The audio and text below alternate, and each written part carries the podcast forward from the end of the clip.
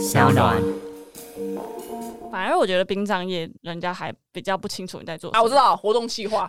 对，我现在都说我做活动计划。对，我人家我之前花交了人家说我说网络业，对我自己现在真的是说自己做活动计划，的确是就啊。是一个告别活动啊。Hello，大家好，我是丹妮表姐。今天呢要跟大家大聊就是死亡，因为今天的来宾他的职业是真的真的非常非常的特别，就是那一部电影的名字就是《送行者》。让我们欢迎就是许一菲。亲爱的表姐，还有亲爱的听众们，大家好。对，明明要聊死亡，但是我们却声音非常的高，很开心，是不是？很嗨，很高亢这样。，对，好好跟大家解释一下你的职业，因为连我就是也不太懂到底送行者要做什么。其实送行者就是会包含家属的辅导，然后还有可能他活着的时候，嗯，到后续家人留下来一些。就像保险相关、法律相关、生活相关都要负责的，就是陪伴。如果用食物来形容的话，就是一个色香味俱全的哦，对对对。那我们可能传统的殡葬就是只处理丧礼的那一块，就是仪式上怎么埋、怎么葬、怎么嗯火化、怎么拜拜。嗯，但送行者的话，我受的训练是色香味俱全，就是你必须是一个呃琴棋书画都嗯。都了解的，然后可以陪伴这个家属，从他家人离世到他被留下来，就是你要很清楚很多细节，那包括抢遗产的部分也要陪伴呃。对。对，有没有比较房子可以抢到比较多的这种？你们也要参与意见吗？是啦，但是我们是比较柔和的那一种，哦我们是比较柔和，都会希望可以做沟通桥梁，然后让他们 maybe 和解啦，或者是让他们不要这么激烈的去吵架。吵架。对，因为我采访过小冬瓜，小冬瓜你我知道学长好朋友。小冬瓜他说就是一天到晚都在看，对，大家都在看，就是在丧礼当天就是在吵遗产，对。那都在十之八九都在吵这个，没，错，所以这个也是很重要的一环。很重要。可是我接触到的可能就会往前一点，我看到的可能是家属急救，一直急救。嗯，是因为他还没有立好遗嘱，哦就是我可能看到已经不只是最后面在吵架了，因为我嗯从他活着的时候就陪伴他，嗯，所以我？看到他们在活的时候就要先 call 你来了。对啊，我们是做当事人优先，就是我们在讲的，就是在日常生活中，你要讨论死亡，嗯你要替自己最大的事情准备，嗯不能丢给留下来的人。嗯所以很多的家人都嗯是活着的时候就替自己准备。哦，了解。哎，这个职业台湾之前没有，对不对？其实没有一个特别的职业，就像什么律师啊、律师、嗯医师去分类做这样的事情，嗯很多都是志工或者是慈善团体嗯这种，然后公益性的团体，他们会去做到癌末陪伴啦，嗯，或者是一些咨询。哦，原来，哎，那那因为你的很特别，因为你是在日本拿到就是这个，它这是有一个证照的。我觉得你怎么拿到，可以跟大家讲一下，因为我觉得故事蛮励志的。呃，这很值得分享，我自己都觉得回想起来都觉得我蛮厉害的。嗯。我当时出国的时候，我不会日文，我连 I U L 都念不好。嗯。然后，可是我有追踪日本的，就是有名的送行者，嗯。我就看他有一次他来到台湾，嗯。我就用翻译机或者问朋友任何就是很烂的日文，嗯。就是他们翻译给我，然后我就边翻译边请求协助这样子，嗯然后就是讲一口很破的日文，这样、嗯就跟他说，我真的很想去你们学校念书，嗯可不可以给我一个面试的机会？这样。嗯然后真的就是死缠烂打，果然是有效的。嗯就真的我，他就给我一个小时的时间，在他饭店的那个 lobby，然后我就是一样挤进我所有的语言，就是告诉他你们俩是用英文沟通吗？没有比手画脚，再搭很烂的日文，还有三步时可能脱口而出的中文。嗯嗯嗯对，可是旁边有一个翻译，就是老师有替我安排一个翻译。可是我一直用积极用我的肢体表达，我真的很想去，就是他原本是不收外国人，对他原本不收，然后后来他看到就是我真的是九十度鞠躬跟他说我真的很想去念，嗯然后他就说你搞成这样，就是我也不能不收你。哦，对，就是所以到现在那个学校都只有我一个外国学生。那那个职业在日本是夯的吗？就是啊，是因为说哦，送行者在日本很夯，就对了。嗯、是一个现在也慢慢在进阶的职业，因为他们很守规矩，嗯然后他们的送行者不像台湾普遍人家看到就是嚼槟榔啊、嗯抽烟啊什么，嗯他没有，他是一个就跟上班族差不多的形象，在日本也是挺受尊重的工作。那你怎么就是？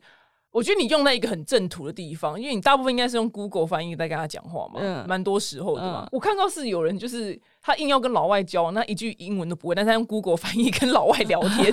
我想说，你这你才是用在正途哎、对，没有对啊没有没有为了聊天，我就真的是 Google 翻译，然后表达我的嗯，事情。而且那时候老师还问我说：“那好啊、我可以让你入学，可是我是不是之后上课还要帮你安排翻译？”嗯然后我就这样，我不知道我哪来的勇气，我就这样，不用不用不用不用不用，我可以自己克服。哇！然后我跟你讲，入学第一天我就后悔了，对啊，因为那老师上课讲什么我根本听不懂。那怎么办呢？我念两所学校，早上念语言学校，嗯晚上去送行者学院上课。然后，所以我一开始的时候，学校才刚开始的时候，我是真的听不懂的。可是，一开始上课我就加倍啊，别人可能上第一课，我就当天晚上我就上一到三课，因为我从早上念的学的，我晚上就可以用到，嗯就是我是同步的，就越来越听得懂。这样、到最后毕业典礼的时候，校长还哭，想说太感动了。对，因为我第一次去第一天的时候要自我介绍，嗯我连自我介绍我都讲不出来。他给我小抄，我还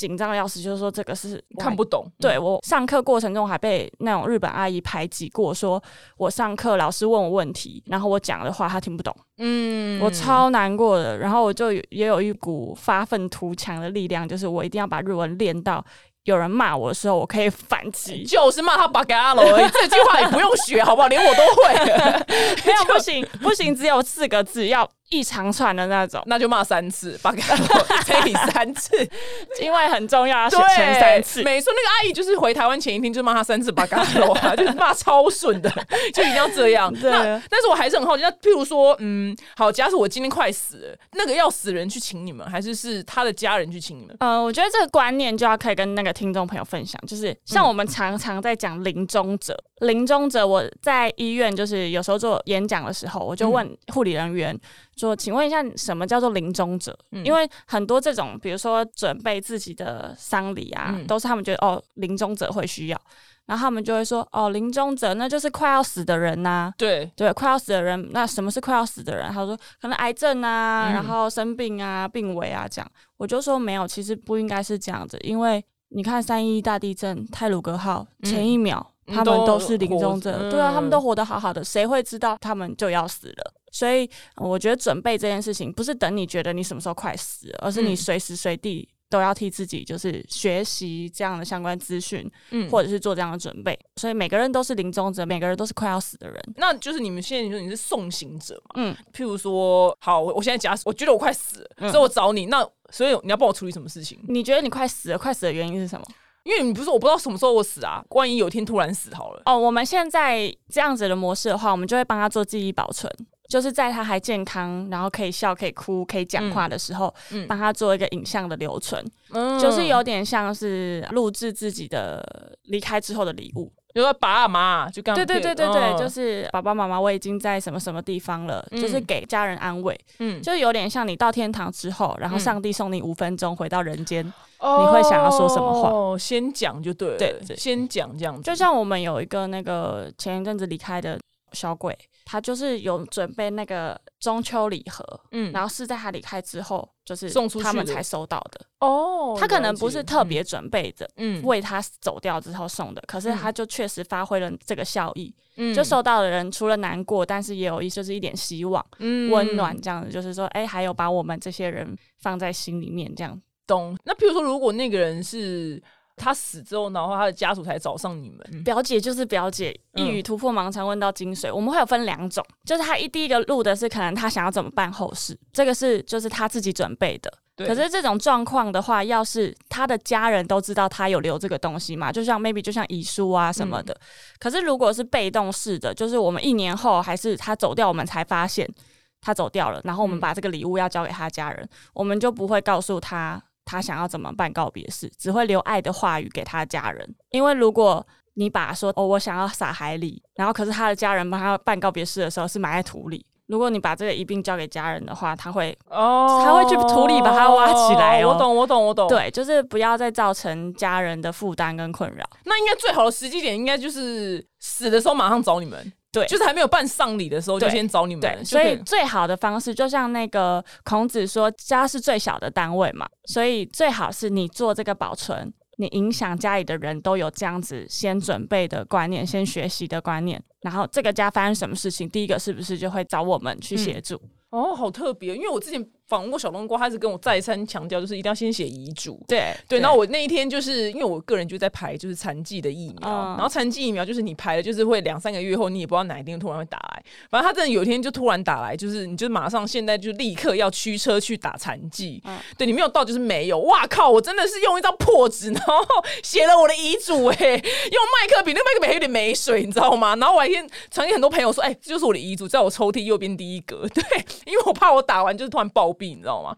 真的要先弄好，不然要临时要写遗嘱，还真的是有点凄凉，你知道吗？这就有点像那个，你看飞机如果摇摇晃晃，你是不是开始找笔找纸，对然后就觉得我要掉下去了，真的，我的遗嘱有个破的，我朋友说你好歹也就盖个章吧，就是就是写写的很破压。个手印对，就是后来发现真的要先把自己东西先弄好，这样要事前准备。对，那你刚刚说记忆保存室，我觉得大家因为这个词也很新，就是大家可能不太懂。那我的理解是不是有点像是婚礼上面的那个结婚影片，有有有有有，蛮像的，蛮像蛮像的，只是变成这个人已经死后，但是在回顾他的人生这样。对，就是如果用一句话解释的话，就是我们不希望只是让亲朋好友来看到他怎么死的，而是让大家知道他这一生怎么活过的。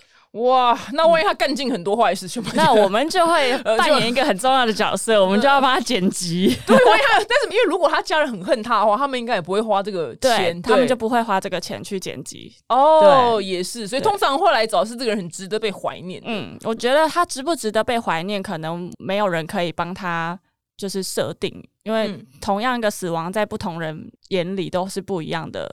可能有的人是憎恨他，可能有的人喜悦，对，可能有的人觉得难过，这样对有可能对啊，那日本的殡葬文化跟台湾就最大不一样是哪里？因为我看你就是帮他们就是穿很整齐的是和服嘛，嗯，对，那个是日本的佛教佛式的衣服。嗯你说他们最大不一样，我觉得是人的观念不一样。就是日本可以说早台湾十年，所以他们在对于准备自己后事的这件事情，其实已经蛮流畅的了，就是蛮能接受的。嗯因为很多年轻人在做这件事情，然后开始不是孤独死很多，一些老人独居很多。嗯我在念书的时候，我常看老人就拖着菜篮子，然后进入到那个呃海葬的日文叫做事前相谈，就是事先聊过这样子。他们就拖着他的菜篮子，然后到那个咖啡厅，然后跟那个那里面的人讲说，他要替自己准备嗯后事。哦然后日本更可爱是，他还有海葬的体验，就是你可以出去体验一下你自己被撒到海里的。这样他把整个人丢进海里没有，他是骨灰，你活的人你就去看你死掉之后会被安排的路线。哦，只是看然后你会用什么方式就飘到海里？哦，对就让自己拖着菜篮这样去很 还蛮时髦的欸，对对，我觉得蛮时髦的，真的就是一个阿嬷哦，真的嗯就是一个阿嬷。所以你说年轻人才能接受吗？没有，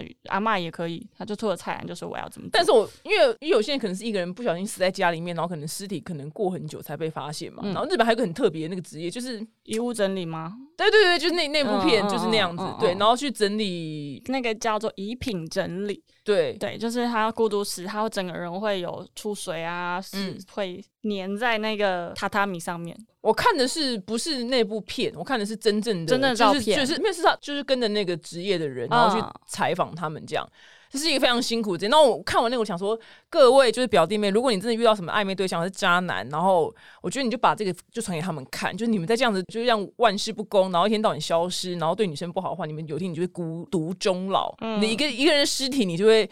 在家里面，然后粘在榻榻米上面。我是说真的，因为到最后他就众叛亲离，你知道吗？就没有人会留他就没有人会理他，没有人会帮你推轮椅，你就一个人的尸体粘在而且上面。而且，我觉得最悲惨是，如果讲到这种孤独死，对我真的建议大家不要抛家弃子。就是嗯我其实接过很多的委托，是家属丢钱，真的是丢钱在我桌上。嗯，他说他二十年前抛家弃子，我们不会再来了，就因为警察透过后面。哦就不得已，对他透过身份证后面，然后找到可以处理的人，不然嗯。他就冰在市立的殡仪馆，就是等人来嗯。接他。那警方一定是会想办法找到家属，嗯，然后就身份证后面有有二十年前没离婚的太太，天哪，二十，年前没离婚的太太，哦就真的丢了十万块，就说我们不会再来了。嗯，但他人也很好，还丢，他还丢，十万块哦，对啊人也很好哎丢十万。要是我抛下妻子这种老公，然后我十万块我拿去买香奈儿，我才不会给他那个，我就说随便你们处理，我才不管他。对，就是有很多这种，就不止你死掉没发现，连你死了可能我没人理你。真的耶，真的是这是真的这是真的啊，这是真的所以大家一定要好好对待自己周遭该珍惜好好的积点德，然后广结善缘。真的，哎、那你你进入这一行，因为这一行毕竟就是比较特殊性嘛。你现在我很少问来宾是不是单身，那我蛮好奇你现在单身吗我？是啊，我是。那你认识异性方面会有困扰吗？我我我可以讲一个经验，我认识异性还好，因为现在大家都普遍都知道我本来就做什么行业，所以嗯后来认识我的朋友都会知道我就是做这个工作。可是我十几岁的时候，那时候年纪小的男朋友就不太懂这个行业，嗯那但是又会想要那个献殷勤，嗯，就是要去接你下班，可是我在嗯殡仪馆工作，然后他就会说：“哦，我在巷口等你。”哦，他们会害怕。就是害怕还是怎么样，就是有忌讳，哎、那你不能滑交友软体，因为你滑交友软体就在滑交友还软体，真没有，不是因为滑交友软体，没有因为滑交友软体可能前几句就说哦是能做哪一行，做什么安安住哪，了对对，做什么工作对，，你就很难。我觉得你就可能你就简称殡葬业这样就好了嗯，反而我觉得殡葬业人家还比较不清楚你在做什啊。我知道活动计划，对对，我现在都说我做活动计划。对，我人家我之前花交友软体，人家说我说网络业，对我自己现在真的是说自己做活动因为的确是啊。就啊，是一个告别活动啊。是啊是啊，而且而且我们现在做的本来就不是殡仪馆的那一块，我们现在嗯。做的是生前告别、生前准备嗯。跟办完丧事后的纪念派对。嗯就像不是每一个人都像艺人有这种机会，可以嗯办一个音音乐会啊、纪念提琴会啊什么的。可是其实我一般的家属们，他们其实也都，他们有资格也有权利，就是有这样子的选择。嗯嗯，对啊，嗯所以我们做的其实理论上就是一个没有病、没有葬的殡葬业。懂。哎，那你个人说你的个人丧礼，你想要是一个 party 的状态，嗯，我有办一个电影会，电影是怎样电影？就是我要包场电影院。我自己是记忆保存的人嘛，所以嗯我就会收集我每年的片段，把我人生片段剪辑成一部电影。他们不会收到我的副文，他会收到一张电影票。哦，好时髦哦，对，电影票，然后我还送卷头卫生纸跟那个爆米花兑换券。哦，很时髦哎，对，你想好了，对，，然后我还附卫生纸，因为他们来一定会哭嘛，就我就会就是我希望的是他们来这里，不管是因为难过我哭，还是看到影片感动哭，他们是可以尽管哭的。看完之后想要安慰我的家人，想要抱抱我的家人，我的家人也会在现场，就不会像现在的丧礼是家属打理、女眷回礼，嗯然后请对复位，然后你就要走了。嗯有时候我很想要多抱抱我的，maybe 他是我的朋友，嗯然后我朋友的妈妈，嗯对，可是没办法，嗯对，因为后面还有人要拜、要赶场、要看时辰，对对，就是他要跟着一切的规则对走。对，所以就没有产生丧礼应该真的告别应该产生的意义。对，哎，那我很好奇，就你们这个是费用上就根据服务的项目不同，然后不一样吗？对，一定是不一样的，因为哦比如说我要拍电影，我要拍一部电影，嗯那我就有电影的收费嘛。嗯那我要包场电影院，那肯定有的。哦，对，所以听对，全部都是就真的是活动企划，就是我们会像婚礼顾问一样，其实我们嗯就是告别顾问啊。哎，那所以你就你本来就已经有一些包套的行程，就比如说 A B C D，呃，有基本架构，就是基本架构，哦就是只有茶会的大概是这样子。嗯那你如果要呃室外的，那你如果是电影的，就会有分几种种类。懂？因为譬如可能像我是茫然的人，我不知道这要干嘛，可能进去。就如果你有给我已经有给我可以既定好的选择，我觉得蛮就会跟你说大概会是怎么样了，就像那个婚礼一样啊，他会给你几个几种方式，要么你要穿几套，你婚纱要换几套，对然后你要送客小礼物要是什么，嗯要蛋糕还是要大牌子巧克力什么的，懂？哎、那你有个人在这样从事这行有有遇过灵异事件吗？我都会说那是巧合哎、我不会觉得它是灵异事件。嗯，例如什么样的巧合？你印象最深刻？我印象最深刻的、哦，应该是我以前小时候工作，十几岁工作的时候，化妆的时候。照理来说，这我常讲，就是，但是我还是觉得这真的是我遇过最神奇的事情，就是我照着一般我们化妆是不是眉毛什么色，然后嗯眼影配什么色，嘴巴配什么色，比较是同色系比较搭的。然后照理来说，我也会这样子处理，因为家人在前面还没有时间跟我沟通。然后，可是我就画完正常的妆容，就一般人看到可能都会觉得是顺眼的，都是好的，没有问题啊。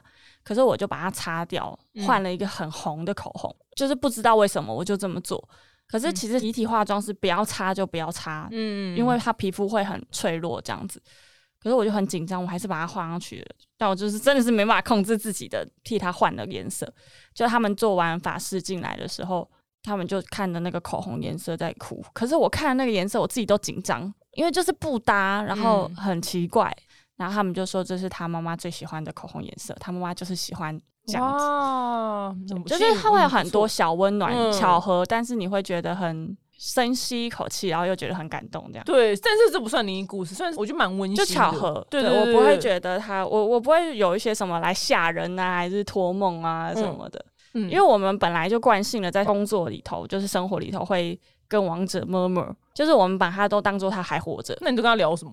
比如说，我们最近在就是准备接一个案件，在待命，就是奶奶，我们就会生活中都是奶奶、奶奶、奶奶，因为奶奶还活着的时候就委托我们，然后所以我们整公司在待命的时候都知道，我们下一个要去接的天使可能是奶奶，然后同事们他们就会可能就会说，哎、我昨天做梦梦到奶奶问我们为什么还不去接她、哎，这这种。哦，对，这这种，嗯然后果然过几天，我们昨天就去接奶奶出院，是已经过世，是不是？嗯哦，懂。因为我们在意的是你生前要替自己准备，我们不太接突然打电话来的案件。奶奶怎么那么时髦？知道你们啊？嗯奶奶好时髦哦奶奶刚好是我之前朋友的婆婆，哦，对很时髦，很时，髦，很时很时髦。那奶奶办什么？奶奶哦，奶奶时髦，嗯奶奶办的就是我们的美葬，美葬就是我说的这个派对的模式，跟嗯，不立牌位、不做法事。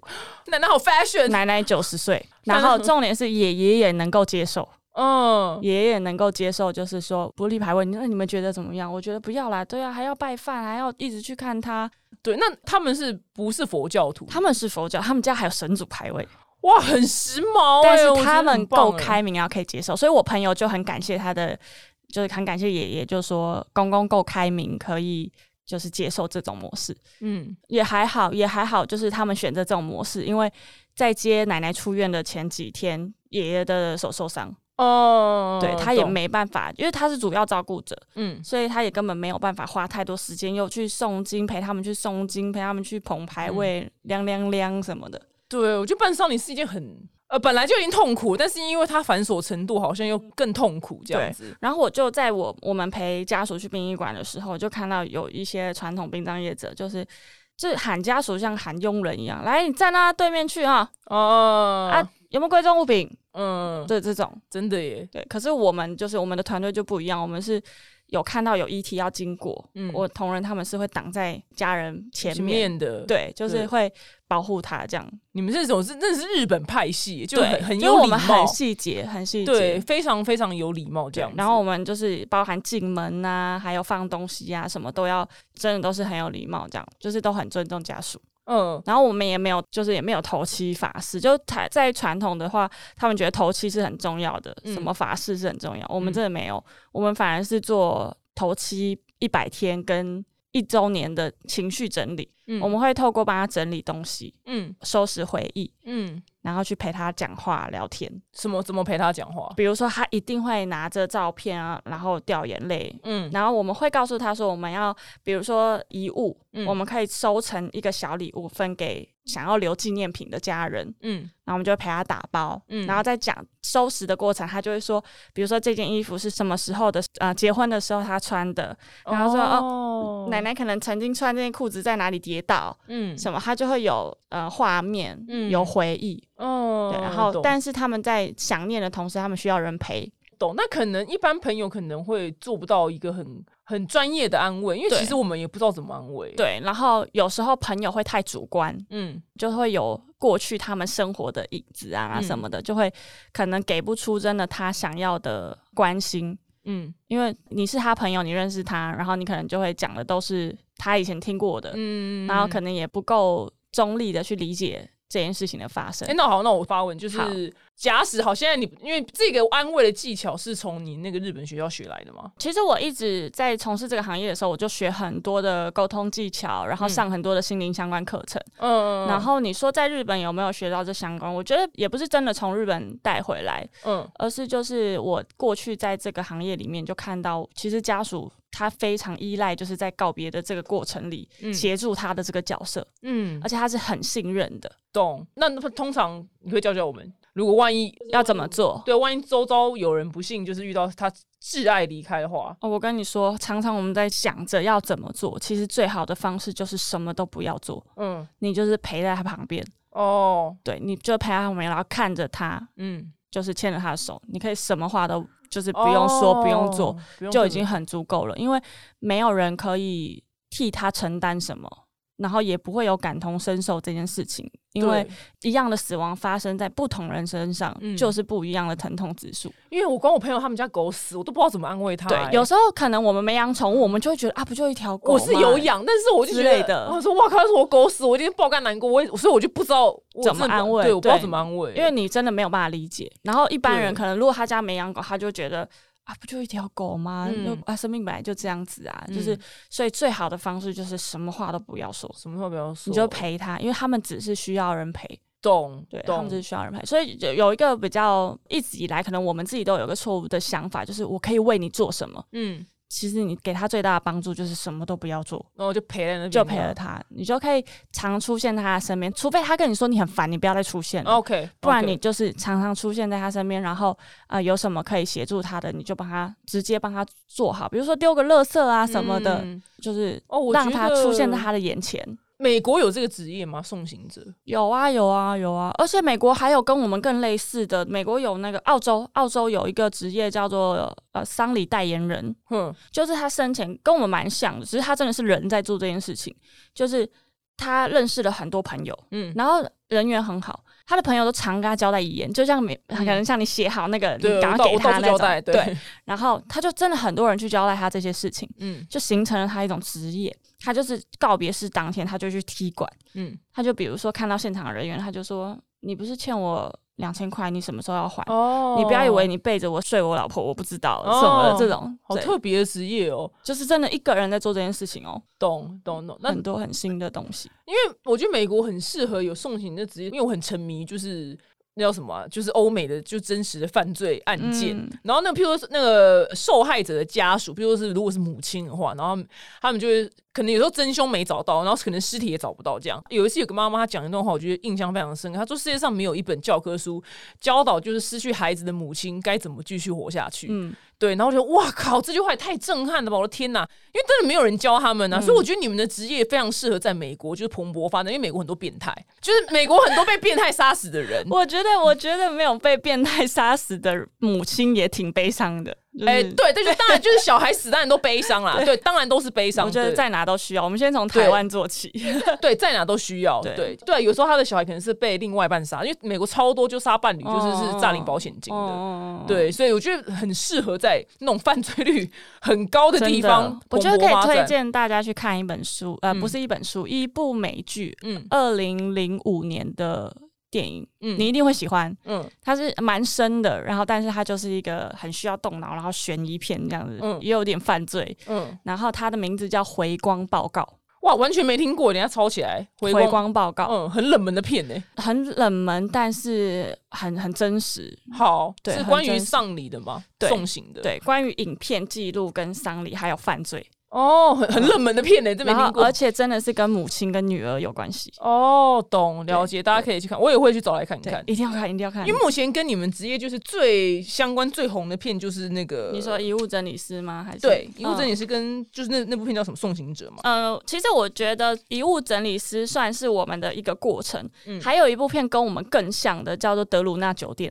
哦，我没看过，但很红哎、嗯，它是韩剧不是吗？对韩剧所以它的内容跟你们做的是很像。很像，因为它就是在讲灵魂过境嘛，嗯。然后就是灵魂想要死掉之后还有遗愿想要完成，嗯他就会在那个酒店花钱，嗯。请那个酒店的人去人间帮他传递讯息，嗯帮他就是实现愿望。嗯。对，然后我们现在做的那个记忆保存的体验也是这样子，我们会让他短暂的体验，就是死掉过后的十分钟、一个小时，然后他就会有情绪、有心愿，嗯。然后我们就会在体验结束之后送他回人间，他就可以让他知道，就是刚刚那些来不及的事情，现在你回到人间就把握当下。哎、我蛮想体验看一看的，因为我觉得，因为我觉得体验过后应该会对于人生生活对会有一个顺序上的变动，真的真的。对，你的调配的顺序可能应该会蛮多是变得不太在意，我觉得，嗯，尤其是我们体验的过程里头，会有一个躺棺木，嗯让你短暂飞行，就是会跟你讲说，现在